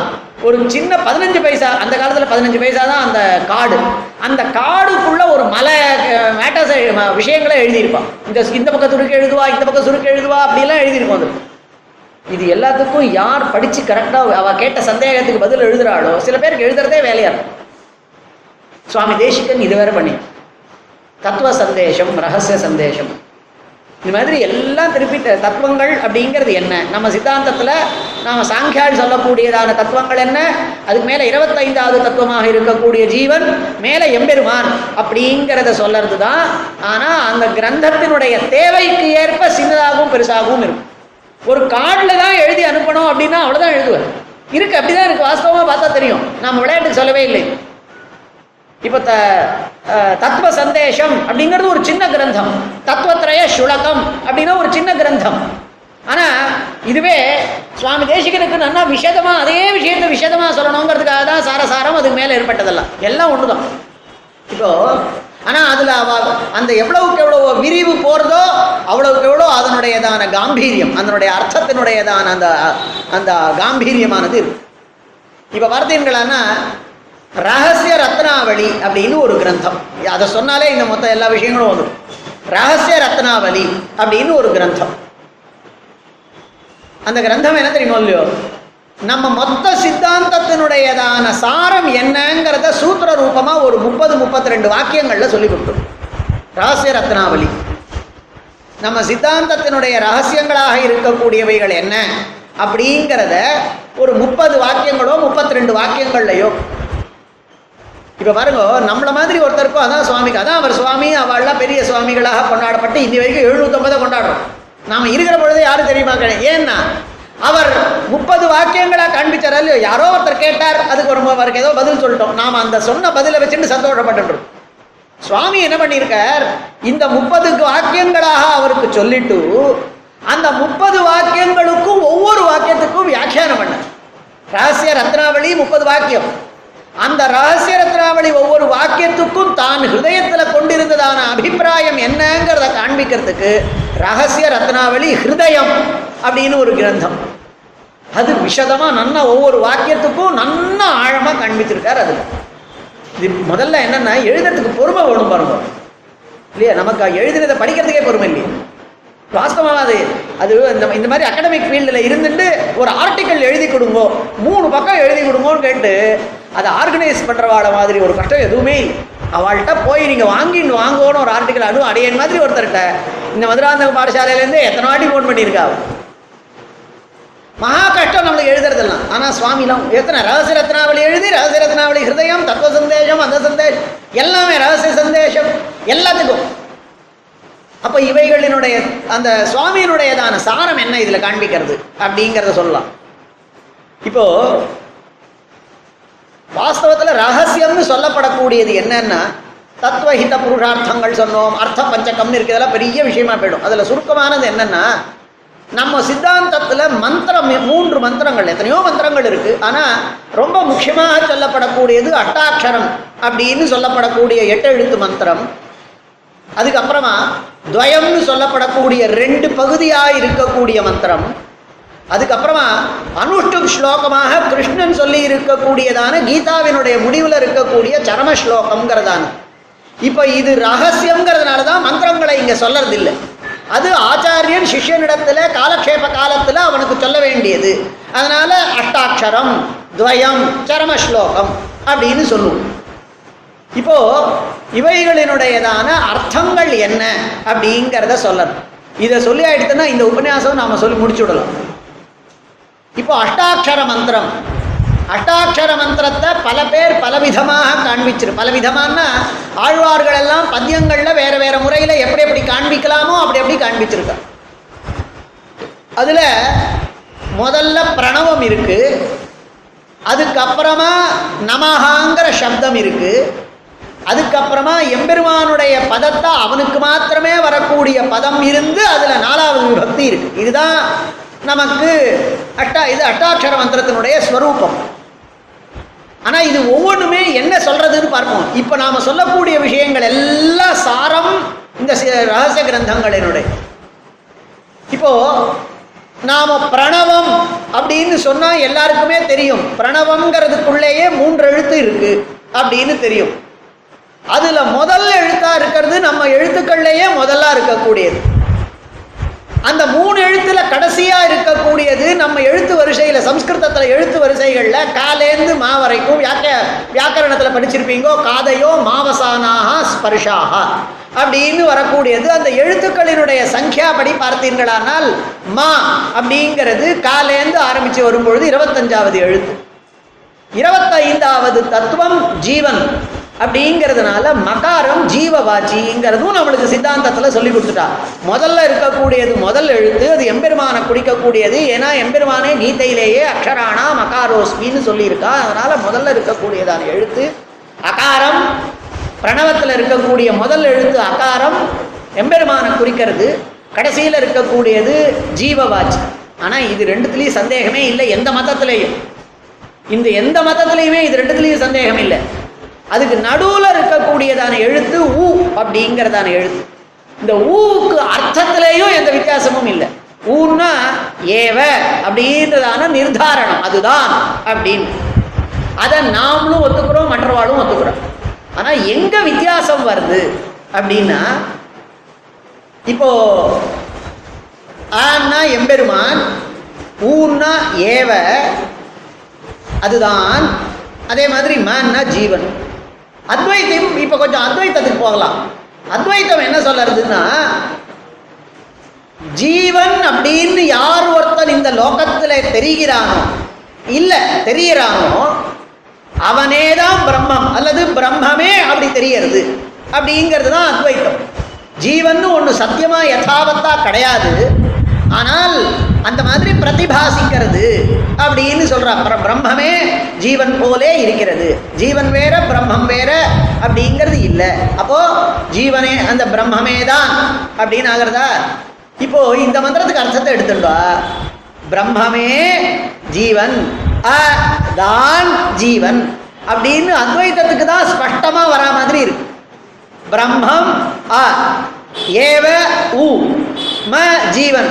அப்ப ஸ்பஷ்டமா என்ன சொல்றது பிரம்மம்தான் ஜீவன். அப்படின்னு ஸ்பஷ்டமா இருக்கிற பொழுது நாம் அத்வைத்தத்தை எதற்கு கண்டிப்பானே? நாம என்னத்துக்கு வேற மாதிரியாகலாம் அர்த்தம் சொல்லுவானே அப்படின்னு. ஆனா என்ன விஷயம்னா வேதம்ங்கிறது அனந்தாவை வேதாஹா அப்படின்னு இருக்கும் இல்லையோ? வேதம்ங்கிறது ஒரே ஒரு ஷாக்கா ஒரே ஒரு மந்திரம் ஒரே ஒரே இருக்கு அப்படிங்கிறது இல்லை. நாம் ஒரு அர்த்தம் ஒரு இடத்துக்கு சொல்லுவோமானால் அது இன்னொரு இடத்துக்கு பாதகமாக இல்லாமல் இருக்கணும். இப்போ இதுக்கு முன்னாடி ஸ்ரீகாந்த் அவர் சொல்லும் பொழுது மந்திரங்கள் எல்லாம் பேதஸ்ருதிகள் அபேத ஸ்ருதிகள் இது ரெண்டுத்தையும் சேர்த்து வைக்கக்கூடிய கடக ஸ்ருதிகள்னு இருக்குன்னு காண்பிச்சாரோ இல்லையோ? அப்படின்னு சொன்னாரோ இல்லையோ? இப்போ அத்வைத்தம் என்ன சொல்லும்னா ரெண்டு கிடையாது ஒன்று ஏகமேவா த்விதீயம் அங்கே அவளுக்கு நிறைய மந்திரங்கள் அவளுக்கு இருக்கிற மந்திரங்கள் எல்லாம் பலவத்தான மந்திரம். ஏகம் ஏவ அத்விதீயம்னு வேற இருக்கு. ஒன்று தான் ஒன்னே ஒன்று தான் ரெண்டாவது இல்லாமல் அப்படின்னு அதுக்கு வாச்சியார்த்தமாக எடுத்துட்டே போனோமானால் ரெண்டாவது இல்லாத ஒன்னே ஒன்று தான் இருக்குங்கிற மாதிரி.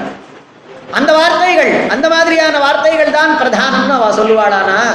ஆனா துவாசு பர்ணா சயுஜா சகாயாங்கிறது.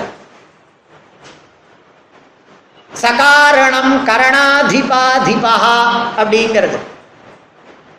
ஷரவத் தன்மயோ பவேன் அப்படிங்கிறது. எஸ்ய ஆத்மா ஷரீரம் அப்படிங்கிறது. இந்த மந்திரங்கள் எத்தனை மாதிரி மந்திரங்கள்? ஒரே ஒரு மந்திரமா இருக்கு? இந்த மாதிரி எத்தனை மந்திரங்கள் இருக்கு? இப்போ நாம ஒரு அர்த்தத்தை வைத்துக்கொண்டு ஒரு ஸ்ருதியினுடைய அர்த்தத்தை வாச்சியமா மேல மேலோட்டமா தெரியக்கூடிய அர்த்தத்துக்கு சுலபமா இருக்குன்னு சொல்லிட்டோமானா ஆயிரம் மந்திரங்கள் அதனால அடிபடுமானால் அத்தனை ஆயிரம் ஸ்ருதிகளுக்கும் பாதை வராமல் இந்த அர்த்தத்தை நாம திருப்பணுமா?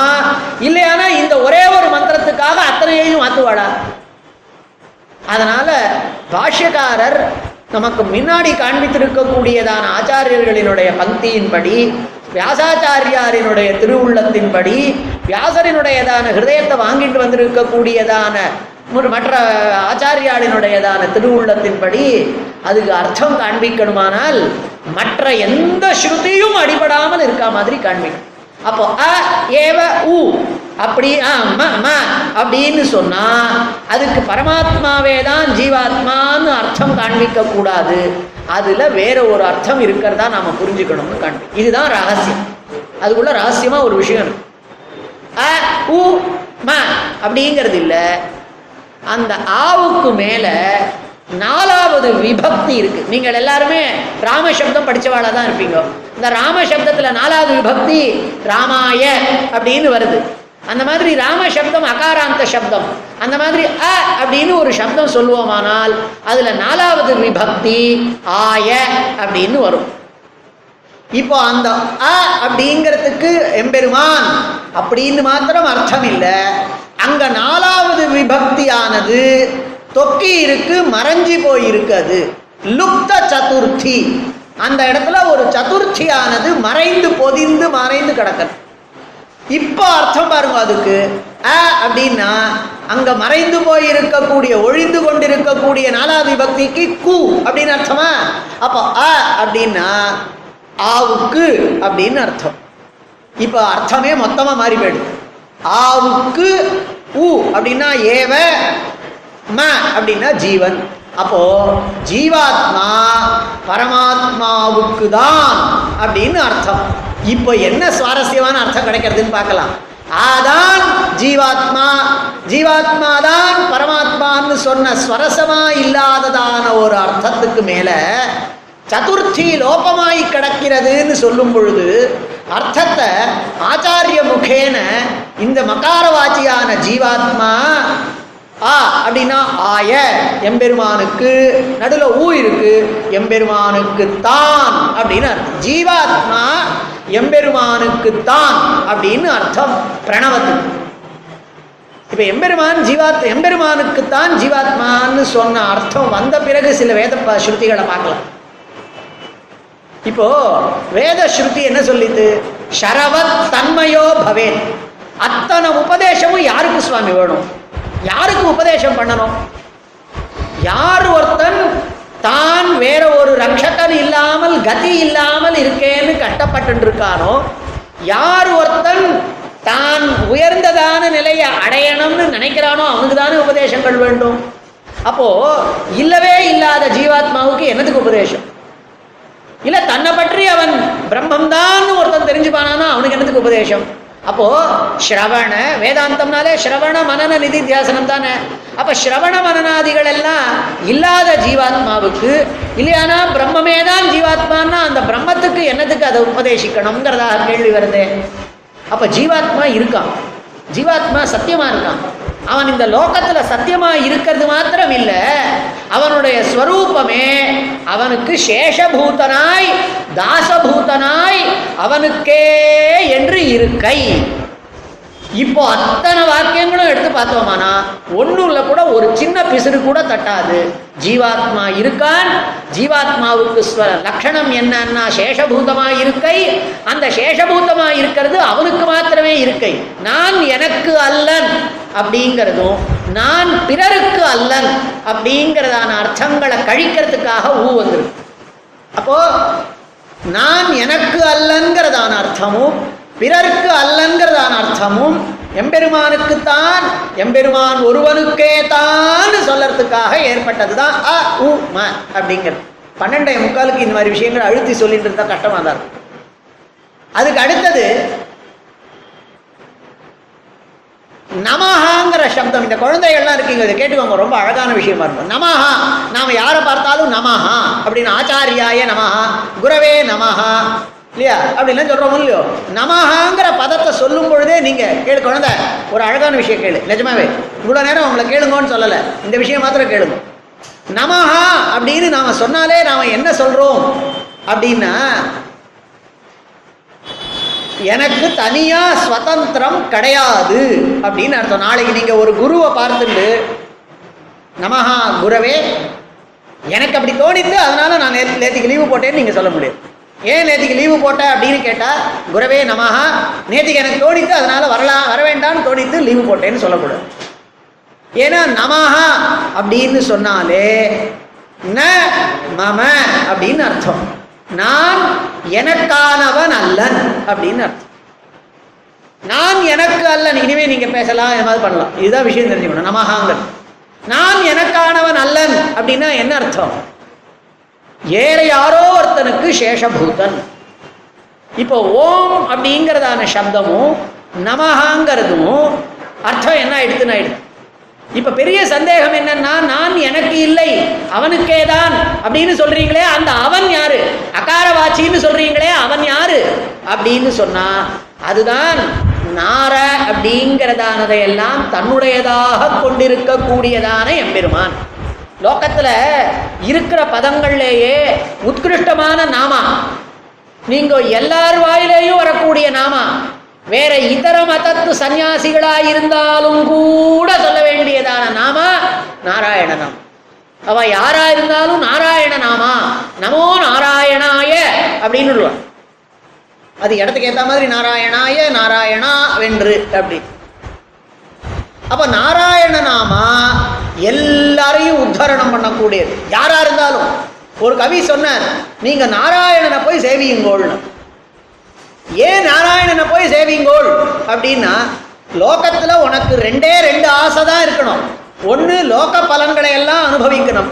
இல்லையானா ஆமுஷ்மிகமானதான மோட்ச பலனை பெறணும். ஆசைகள் ரெண்டு. ஒன்று மோட்சம் ஆமுஷ்மிகம். இல்லையானா ஐகிகம். இந்த லோகத்துல இருக்கக்கூடிய பலன். இந்த லோக்கத்தில் இருக்கக்கூடியதான பலன் உன்னுடைய மானத்தை காப்பாற்றிக்கணுமா? ராஜ்யத்தை பெறணுமா? உன்னுடையதான கட்ட காலத்தில் உத்தரணம் பண்ணணுமா? எதுவா இருந்தாலும் எங்க நாராயணன் வந்து காப்பாற்றுவான் அப்படின்னு கவி சொல்லல. எங்க நாராயணன் தான் காப்பாற்றுவான். அவன் தான் காப்பாற்றுவான்.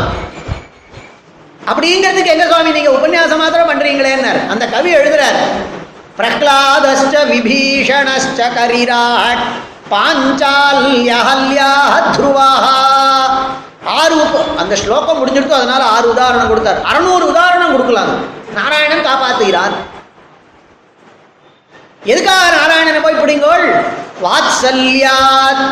அபய அவனை மாதிரி நம்ம குழந்தைகளாக நம்மளை பாவித்து அன்பு காட்டக்கூடியவன் கிடையாது. அப்பாவுக்கு பையன் பேரில் கோபம் வரலாம். எம்பெருமானுக்கு ஒரு நாளும் கோபம் வந்து தூத்து அவன் வெளியில் அனுப்பக்கூடியவன் இல்லை எம்பெருமான். மொத்த ரகசியமும் அதுதான். பெருமாள் நம்மளுக்கு ஏதாவது தண்டனை கொடுக்குறான் அப்படின்னா தண்டனை கொடுத்து நம்மளை சிக்ஷனை பண்ணுறான் சிக்ஷை கொடுத்து ரட்சை பண்ணுறான் அப்படின்னு அர்த்தம். வாத்சல்யாத் அபயப்பிரதான சமயாத். அபயப்பிரதானம் பண்றேன்னு ஒரு ஒப்பந்தம் பண்ணிட்டு இருக்கானா எம்பெருமான். நீ ஜீவாத்மாவா என்னைக்கு ஆயிட்டையோ உன்னை ரட்சணம் பண்றது தாண்டா என்னுடைய வேலை. அப்படின்னு சொல்லி சகிருத் பிரபன்ன ஜன சம்ரக்ஷண தீக்ஷிதா அப்படின்னு யாருமே கொடுக்காத ஒரு டைட்டில் கொடுத்தாரு பாருங்க ராமனுக்கு. அப்படி அபயப்பிரதான சமயாத். அதே மாதிரி நம்மாத்து பசங்கள் அம்மாவோட கேளுங்க. அம்மா குழந்தைய பற்றி நன்னா தெரிஞ்சுவோம் எனக்கு தெரியாத அந்த குழந்தை சேர்த்து பக்கத்தில் நின்றுட்டு இருந்தது அப்படின்னுவா அதுக்கப்புறமா ஏதாவது கெடுதல் சேத்துல விழுந்த பிறகு அழுக்கான பிறகு. ஆனால் பெருமாள் அப்படி இல்லையா? ஆர்த்தார்த்தி நிர்வாகப்பணாத் ஆர்த்தாளினுடைய ஆர்த்தியை போக்குறது தான் அவனுக்கு வேலை. ஔதார்யாத். நீ அஞ்சு ரூபா கேட்டேன்னா ஐம்பது ரூபாவா கொடுக்கக்கூடியவன். ஔதார்யாத். ஆனால் உனக்கு அந்த அளவுக்கு நம்பிக்கை இருக்கணும். எங்க ராமன் நிச்சயமா அனுகிரகம் பண்ணுவான்னு போய் நீங்க கேளுங்கோ அவன் கொடுக்கலன்னா நிச்சயமா தோஷம் நம்ம பேர்ல இருக்கு. யார் நம்ம ராமன் யாரு? யாரோ ஒரு இங்கிலீஷ்காரனுக்கு சேவை பண்ணிதான பெருமாள். அவர் எதையுமே எதிர்பார்க்க மாட்டார். நிஜமாவே ராமன் எதையாவது எதிர்பார்க்கிறாருன்னு சொன்னா இங்கிலீஷ்காரனுக்கு எது சேவை பண்ணி வைக்கணும்? அவன் என்ன காலில் வந்து விழுந்தானா? எதுவுமே இல்லையே. அதனால அவன் ஆர்த்தார்த்தி நிர்வாப்படன் அந்த இங்கிலீஷ்கார மனசுல ஒன்று இருந்தது. இந்த ஊரே போயிடுமே இந்த ஏரி இன்னைக்கு ராத்திரி உடைச்சிண்டுதுன்னா இத்தனை ஜனம் போயிடுமேன்னு அவன் மனசுல பொங்கிட்டு இருந்தான் அன்னைக்கு அத்தனை மக்களையும் காப்பாத்தணுங்கிறதான ஒரே உறுதி இருந்தது பார்த்தீங்களா அந்த பிளேஸ் துறைக்கு?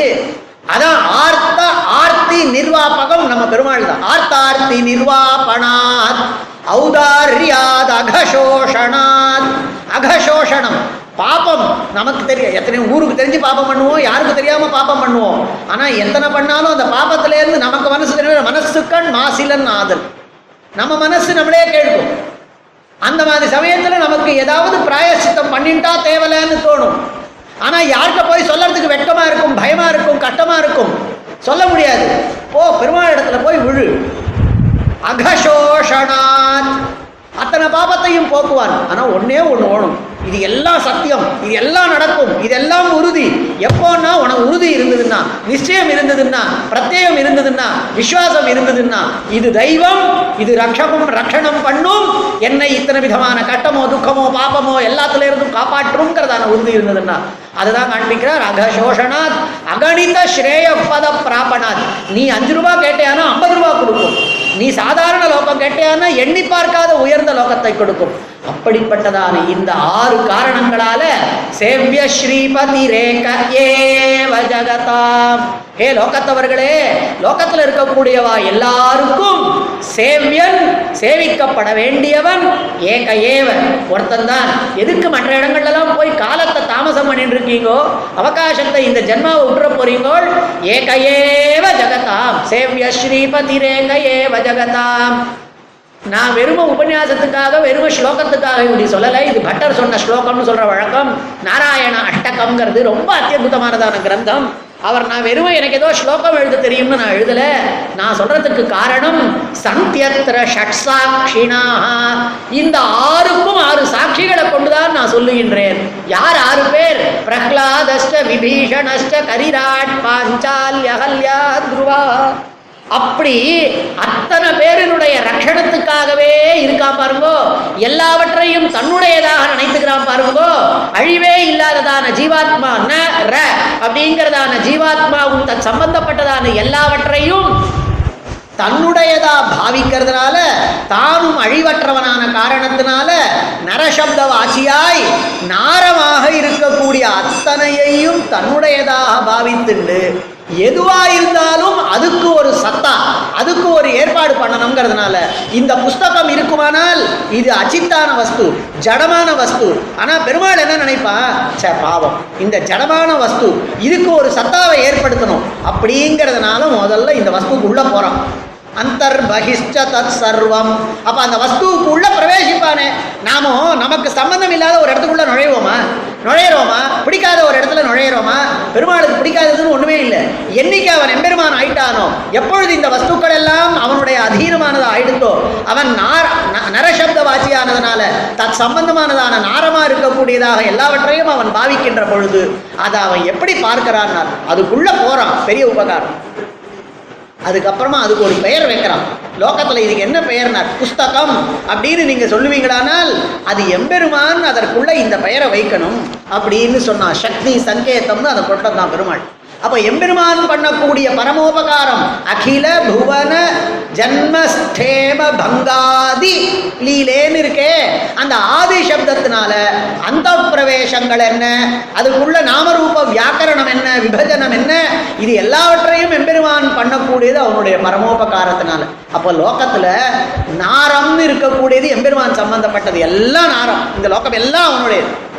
அது எல்லாவற்றிற்கும் ஒரே கதியாய் தன்னை அவைகளுக்குள்ளேயும் அவைகளுக்குள்ளே தன்னையும் வைத்துக்கொண்டு அந்தர்பகிஷ்ட ஸ்ருதி அர்த்தத்தை காண்பிக்கிறானே.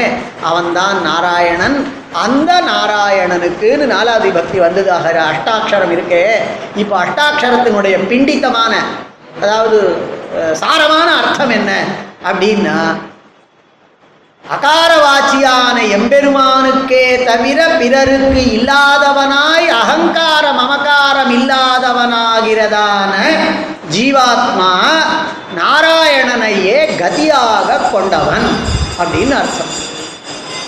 இது வந்து வெறும் ஒரு பத்து நிமிஷம் உபன்யாசத்தில் நாம் சொன்னோம். இதை இப்படி சொல்ல முடியறதானா? அதுக்கு காரணம் சுவாமியினுடைய ரகசிய கிரந்தங்களில் இதெல்லாம் காண்பிச்சிருக்கிறார். அதே மாதிரி துவயம். துவயமந்திரம் ரெண்டு பகுதியாக இருக்கும். அந்த ரெண்டு பகுதியிலேயும் ஸ்ரீ சப்தம் இருக்கும். அதில் முதல் பகுதியில் நாம் என்ன பண்ணணும் அனுஷ்டானம் என்ன பண்ணணுங்கிறத காண்பிக்கிறது. உத்தர பகுதியில் அவனுக்கே தான் நாம் தாசன்னு சொல்லி அந்த உபேயமாக இருக்கக்கூடிய எம்பெருமான காண்பிக்கிறது. இதை நம்ம பெரியவாளெல்லாம் அஷ்டாட்சரத்துக்காவது நியமம் உண்டு. சதைவம் துவயவக்தா அப்படின்னு படுத்துட்டே சொல்லலாம் செருப்பு போட்டுட்டே சொல்லலாம் எந்த வேளையிலையும் சொல்லலாம். துவயத்தை எப்பொழுதும் அனுசந்தானம் பண்ணிட்டு இருக்கலாம் அனுசந்தானம் பண்ணிட்டு இருக்கிறவாளுக்கு அதற்குரியதான ஸ்ரீ அவ அனுசந்தானம் பண்றதுனால வரக்கூடியதான தேஜஸ் மேன்மை வர்றத லோகத்துல பார்க்கலாம் ஆத்துல பெரியவாள்லாம் படுத்துட்டு இருக்கா நாம நினைச்சிட்டு இருப்போம் அப்பா வெறுமை படுத்துட்டு இருக்கார் அப்படின்னு. அவள் கத்தியம் வாசிக்காமையா கத்தியத்திரயம் வாசிக்காமையா இருந்திருக்கா? வியாக்கியானம் தெரியாமையா இருந்திருக்கா? பாஷ்யக்காரருடைய ஆசயம் தெரியாமல் இருந்திருக்காளா? சுவாமி தேசிகனுடையதான வியாக்கியானத்தை அவள் பார்க்காம இருந்திருக்காளா? பின்ன அவள் என்ன பண்ணிட்டு இருப்பா? வெறுமை படுத்துட்டு இருக்காருன்னு அவன் நினச்சிட்டு இருப்போம். அவள் மனசுக்குள்ள துவயம் ஓடிட்டு அதுதான் அவள் முக தேஜஸுக்கும் நமக்கு இருக்கக்கூடிய தேஜஸுக்கும் ஒரே வித்தியாசம். வெறுமை எந்த வேலையா இருந்தாலும் மனசுக்குள்ள துவயம் ஓடிண்டே இருக்கலாம். அந்த சதைவம் துவயவக்தா துவயம். அதை எப்பொழுதுமே துவயத்தை நாம சொல்லிட்டு இருப்போமானால் ஒரு கால விசேஷத்துல அதனுடைய அர்த்த ஸ்பூர்த்தி ஆகும். அர்த்த ஸ்பூர்த்தி ஆகும். அது வந்து ஆச்சாரியன் என்னைக்கோ காலக்ஷேபத்தில் சொன்னார் என்னமோ காலக்ஷேபத்தில் பாதி நேரம் தூங்கிட்டு இருக்கும் ஆனால் அதெல்லாம் கூட நம்மளுக்கு வேண்டிய வேளையில் அனுகிரகமானது ஆச்சாரிய அனுகிரகத்தினால ஸ்பூர்த்தி. அந்த ஆச்சாரிய அனுகிரகத்தினால ஏற்பட்டிருக்கக்கூடிய அர்த்த ஸ்பூர்த்தி வந்துடுச்சுன்னா அதுக்கு அடுத்த நாள்லேருந்து நீங்கள் துவயம் சொல்லும் பொழுது இனிமே அந்த அந்த அர்த்தத்தோடையே நாம் அனுசந்தானம் பண்ணலாம்னு வரும். அர்த்தத்தோடு அனுசந்தானம் பண்ணோமானா? நாம் ஒன்றுமே இல்லை எம்பெருமானுக்கு. நாம் எம்பெருமானுக்கு முன்னாடி நாம நாமோங்கிறது ஒன்று கிடையவே கிடையாது. அப்படிங்கிறதான அபிப்பிராயம் வந்துதான்னா தாசிய பாவம் ஸ்வதா ரத்தத்தில் ஓட ஆரம்பிக்கும். ரத்தத்தில் ஓடித்தானா பாஷ்யக்காரருக்கு எப்படி பெருமாள் பேசினாரோ பிராட்டி பேசினாரோ சதா ஏவம் அப்படின்னு பெருமாளும் பிராட்டியும் ஒரு மிதுனமா அதுவும் என்னைக்கு பேசினா? இவ தனியா அவ தனியா இருக்கிற பொழுது பேசல. பங்குனி உத்தர தன்னைக்கு பேசினாளானால் அது எதனால? அவளுக்கு அந்த தாசிய பாவம் உள்ளுக்குள்ள இருந்திருக்கக்கூடிய காரணத்தினால். அந்த நிலைகளை நாம் அடையணுமானால் அது அர்த்தம் வரைக்கும் அர்த்தானுசந்தானம் வரைக்கும் போகணுமானால் அதெல்லாம் ஆச்சாரியாளினுடைய அனுகிரகத்தினால அந்த விஷயங்களை எல்லாம் துவயத்தினுடையதான அர்த்தங்களை காண்பிக்கிறார். துவயம் எப்பொழுதுமே அனுசந்தானம் பண்ணி கொண்டிருக்கத்தக்கது அனுசந்தானம் பண்ணிட்டு இருக்கலாம் அதை நீங்கள் வித்தியாசப்படுத்தி பார்க்கலாம். அதுக்கு முன்னாடி துவயானுசந்தானம் நாம இவ்வளோ நாள் நமக்கு தெரியல. இப்போ பண்ணலாம்னு தெரிஞ்சிடும். இனிமே நாம பண்றதுன்னு ஆரம்பிச்சோம். கொஞ்ச நாள் விடுங்க. ஒரு ரெண்டு மாதம் கழிச்சு பாருங்க. உங்களுக்கே மனசுல ஒரு நமக்கே ஒரு முகத்துல ஒரு தேஜஸ் இருக்கா மாதிரி இருக்கா இல்லையா பாருங்க. திரும்ப எடுக்கிறச்சே கண்ணாடி பார்த்தீங்கன்னா பரவாயில்ல நம்மளுக்கு கூட தேஜஸ் வந்திருக்கு. அப்படின்னு தோன்றதா இல்லையா பாருங்க. விளையாட்டுக்கு இல்லை வாஸ்தவமாவே. இது விளையாட்டுக்கு உபன்யாசத்துக்காக சொல்றது இல்லை இந்த நம்பிக்கையும் பிரத்யயமும் விலட்சணமானதான ஒரு பிரத்யம் இல்லையானா நாமும் நம்ம சித்தாந்தத்தினுடையதான இவாளே கிடையாது. சிஷியாலே இல்லை. அதே மாதிரி சரம ஸ்லோகம் சரம ஸ்லோகத்தில் முப்பத்தி ரெண்டு எழுத்துல இருக்கக்கூடியதானது. பல பதங்கள்ல அமைந்திருக்கக்கூடியது. அது வந்து ஸ்லோகமா இருக்கிறதுனால பூர்வார்த்தம் உத்தரார்த்தம்னு பிரிப்போம். அந்த சரம ஸ்லோகத்துல கீதை முழுவதுமா சொல்லி பெருமாளே இத்தனை சொல்லவுமே பெருமாள் ஜீவாத்மாவுக்கு இவனுக்கு சுலபமாக ஒன்று பண்ணணும் அப்படிங்கிறதுக்காக காண்பித்து கொடுத்துருக்கக்கூடியது. எதுவுமே பண்ண முடியலையானால் நீ என்னுடைய திருவடிகளிலே வந்து சரணம் அடை அப்படின்னு பூர்வார்த்தத்தில் சொல்லி தான் என்ன பண்ணுவோம்? அப்படிங்கிறத உத்தரார்த்தத்தில் காண்பித்தான் சரமஸ்லோகத்துக்கு தான் சுவாமி சரமஸ்லோகாதிகாரத்துக்கு தான் நிறைய அர்த்தம் எழுதியிருக்கார். நிறைய அர்த்தம் சொல்லியிருக்கார். பெருசாக இருக்கக்கூடியது சரமஸ்லோகாதிகாரம். கிருஷ்ணன் சொல்லி இருக்கக்கூடியதான தாத்பரியம் அது. அப்போ சரமஸ்லோகாதீத்த மூன்று மந்திரங்களினுடையதான அர்த்தத்தை காண்பிக்கிறது. அப்படிங்கிறது தான் சுவாமியினுடையதான திருவுள்ளமாக ரகசிய கிரந்தங்களில் இது மூன்றது ரகசிய கிரந்தங்கள். அதாவது தத்துவங்கள்லாம் காண்பித்தார் இது எல்லாவற்றையும் காண்பித்தார். இப்போ ரகசிய கிரந்தங்களில் தத்துவங்களை சொல்றார் ரகசியங்களை சொல்றார் மந்திரங்களினுடையதான சாரங்களை சொல்றார். இது எல்லாவற்றையும் நாம பார்த்தோம். ஆனா இது மாத்திரம் சொல்றது இல்லை இதெல்லாம் யாருக்கு சொல்றது? யாருக்கு சொல்றாரு இது எல்லாவற்றையும்? அப்படின்னா இது எல்லாம் ஒரு சிஷ்யனுக்கு சொல்றது அப்போ சிஷ்யனுக்கு வாஸ்தவமாவே ஒரு சந்தேஷம் அதாவது ஒரு செய்தி நமக்காக சொல்றார் இது காலங்காலமா இருக்க வேண்டியதான ஒரு செய்தி. நாம் எப்படி நின்று அதாவது இதெல்லாம் உத்தர கிருத்தியம் அப்படின்னு நாம சொல்லுவோம். பிரபத்தி ஆன பிறகு பிரபன்னன் இருக்க வேண்டியது அப்படிங்கிறது. இதை காண்பிக்கிறார். சுவாமி காண்பிக்கிறார் ஒரு கிரந்தத்தை எழுதி முடிக்கிறார் தத்துவ சந்தேஷம். அதுல அந்த மாதவங்கிறவரினுடையதான சிஷ்யனுக்கு கிரந்தத்தை முடிக்கிறார். ரகசிய கிரந்தங்கள்னா தத்துவங்களை சொல்லும் ரகசியத்தை சொல்லும் இது எல்லாவற்றையும் சொல்லும்.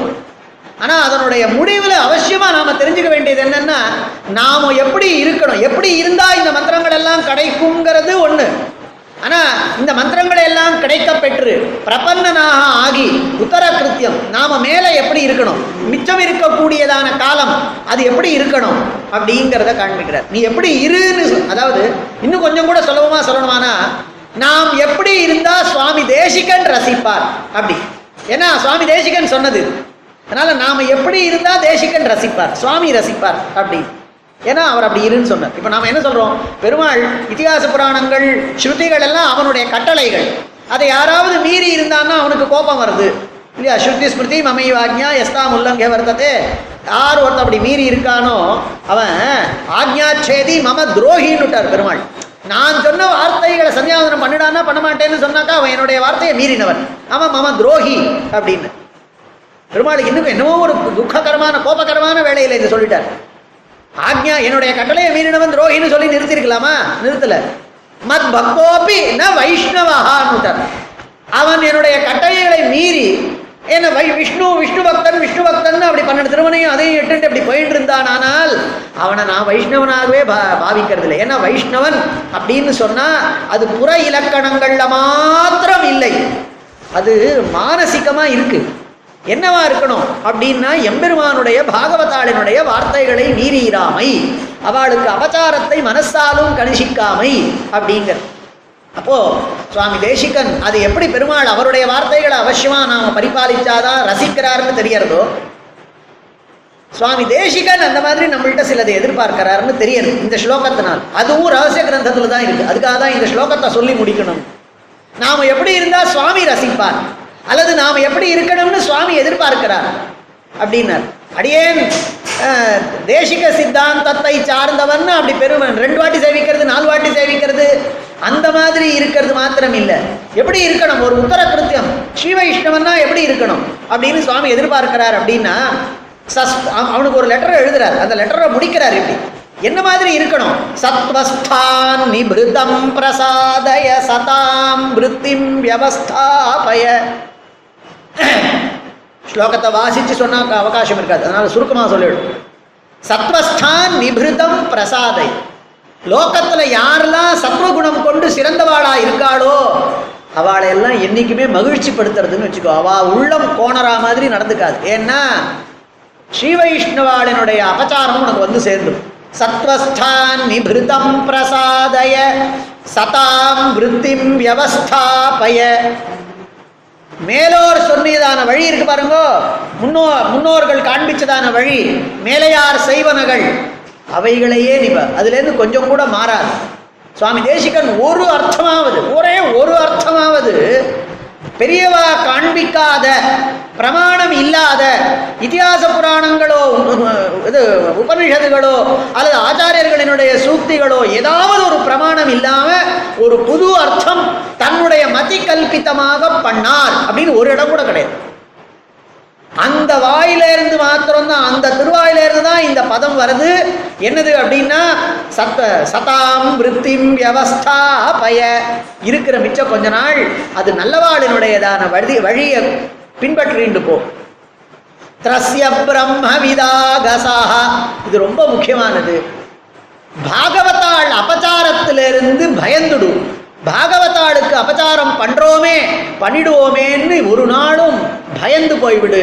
ஒரு நாளும் பாகவத அபச்சாரத்துல ஈடுபட்டு விடாதே. திரஸ்ய பிரம்மவிதாகசா திருணமிவ திரைவர்கிகான் பாவய. லௌகிகமானதான சுகங்களிலெல்லாம் ரொம்ப ஈடுபடாத.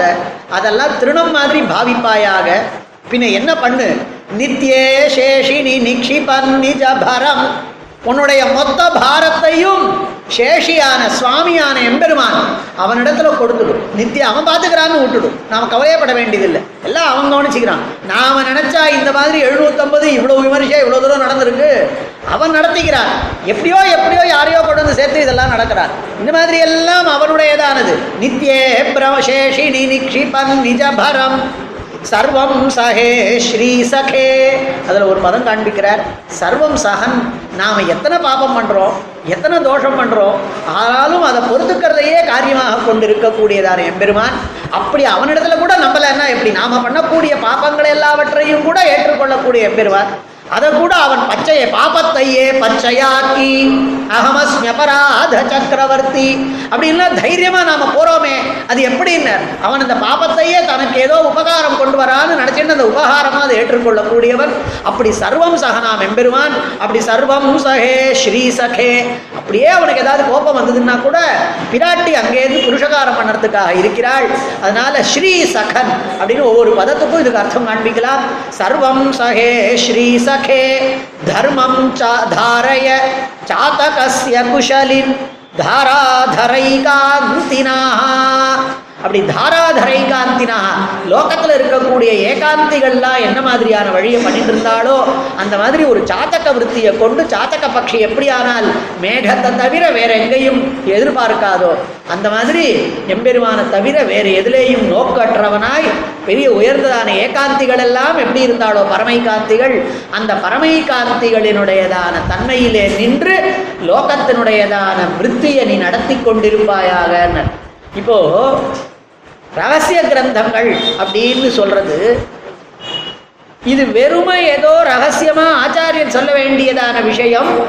அது லோகத்துல எத்தனை தத்துவங்கள் இருக்கு? அர்த்த பஞ்சகம் பிரம்மம் மோக்ஷம் அப்படிங்கிறதான விஷயம் மாத்திரம் இல்லாமல் அதை தாண்டி ஒரு ஜீவாத்மா எப்படி நடந்து கொள்ளணும் அப்படிங்கிறத சொல்லி வந்து முடித்தார். இந்த கிரந்தத்தை அப்படி முடிச்சார். நாம் அந்த மாதிரி ஜீவித இருந்தா சுவாமி தேசிகன் திருவுள்ள முகப்பார் அப்படின்னு. ஆனா இதுக்கு பின்னாடி ஒரே ஒரு விஷயம் சுவாமி சா- காண்பிக்கிறார். இது எல்லாம் நமக்கு மனசுல நிக்கணுமானால் இப்படி எல்லாம் ஆச்சாரியன் இடத்துல காலக்ஷேபம் பண்றோம். ஆச்சாரியன் சொன்ன விஷயங்களை கேட்டுக்கிறோம்.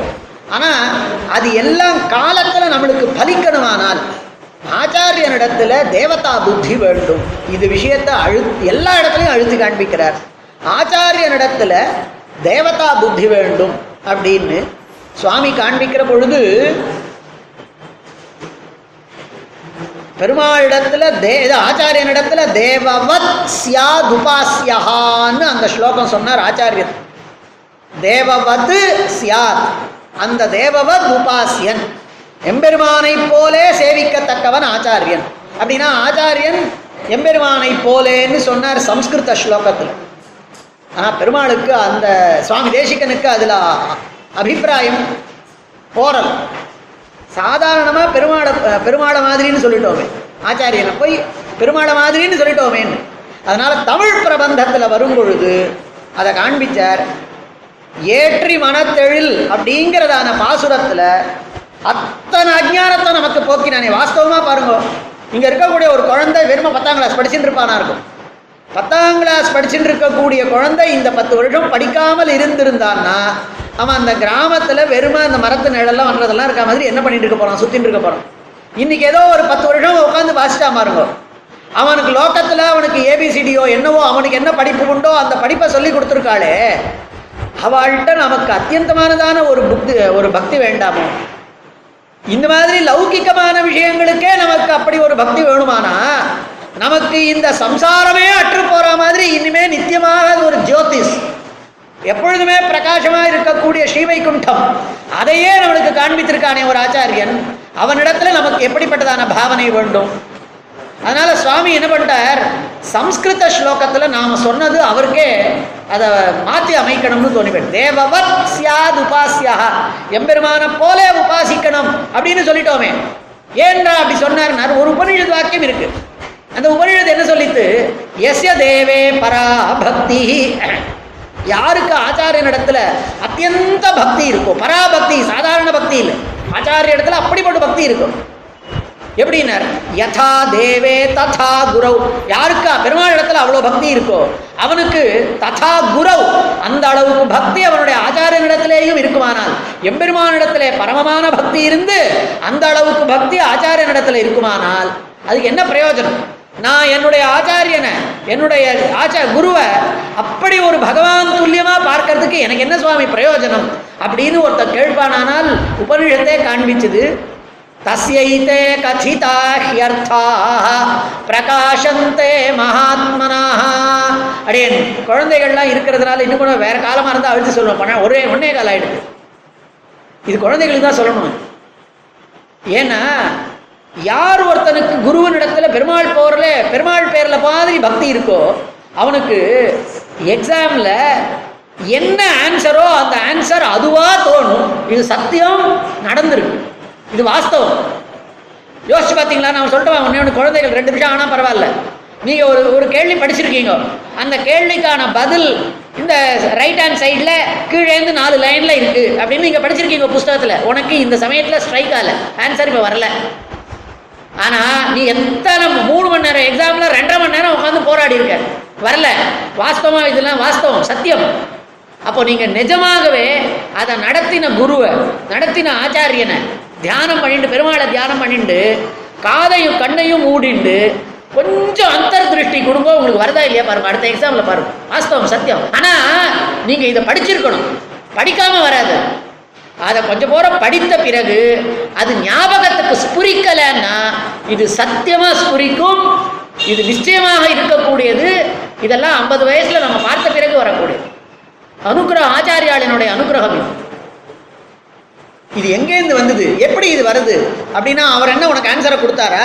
அவர் தான் அங்கே இன்விஜிலேஷனில் பிட் அடிக்க கூடாதுன்னு கூட இருக்கார். காப்பி அடிக்க கூடாதுன்னு இருக்கார். பின்ன உனக்கு எப்படி வந்ததுன்னா உன்னுடைய பக்தி தான் ஆச்சாரிய பக்தி உனக்கு ஏற்படுத்தி கொடுத்தது. அந்த ரெண்டு மார்க்கோ நாலு மார்க்கோ வாங்கி கொடுக்கறது அது. இது எங்கேருந்து வந்ததுன்னா இது வேத வாக்கியம் பொய்யாகாது. உபனிஷத் வாக்கியம் பொய்யாகாது. தஸ்ய அவனுக்கு ஏதே கதிதாக அர்த்தாக கிளாஸ்ல அவர் இத்தனை கத்திதாக கத்தி கத்தி சொல்லி கொடுத்துருக்காரு. அத்தனை அர்த்தங்களும் பிரகாசந்தே. தாங்களே பிரகாசிக்கும். நாம சொல்லல. உபனிஷத் சொல்லறது. அவனுக்கு அந்த அர்த்தங்கள் எல்லாம் வேண்டிய வேளையில் ஸ்புரிக்கும். ஸ்புரிக்கும். அழுத்தி சொல்லறது வேதம் சொல்லறது யாருக்கு எம்பெருமானிடத்திலே போலே ஆச்சாரியனிடத்திலே அத்தியந்தமான விலட்சணமான பக்தி உண்டோ அவனுக்கு வேண்டிய வேளையில் இந்த அர்த்தங்கள் எல்லாம் ஸ்புரிக்கும் நாம சொல்லல.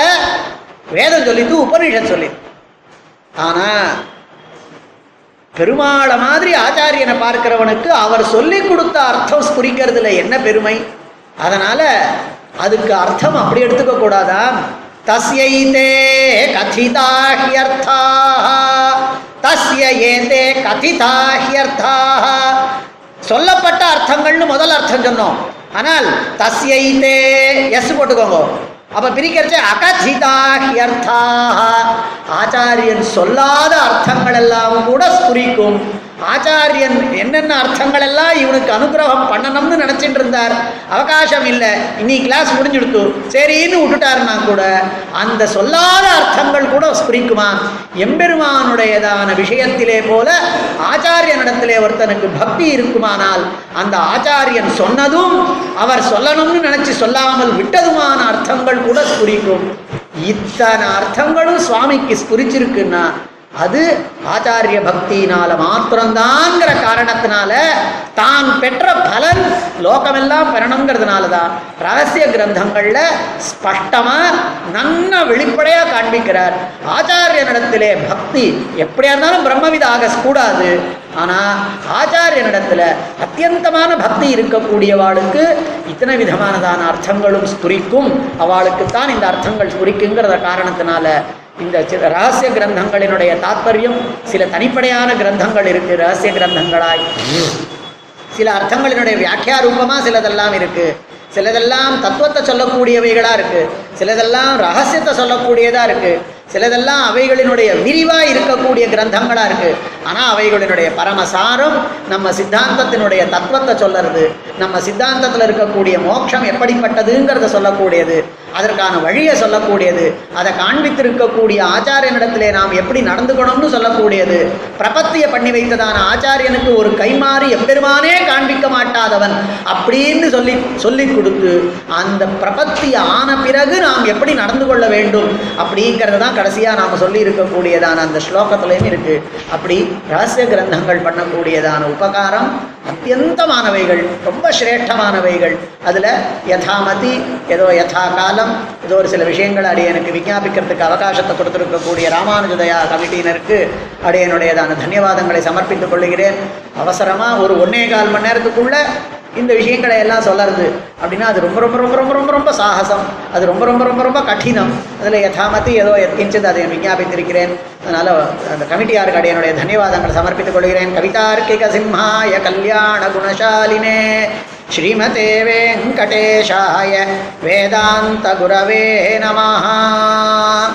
ஸ்ரீ பகவத் ராமானுஜரின் அபராவதாரமும் ராமானுஜ தயா பாத்திரவுமான வேதாந்த தேசிகனின் எழுநூத்தொன்பதாவது திருநட்சத்திர மகோத்சவத்தை கொண்டாடும் விதத்திலே உபன்யாசத் தொடரிலே இப்பொழுது ரகசிய கிரந்தங்கள் என்கிற உபன்யாசத்தை கேட்டு மகிழ்ந்தோம்.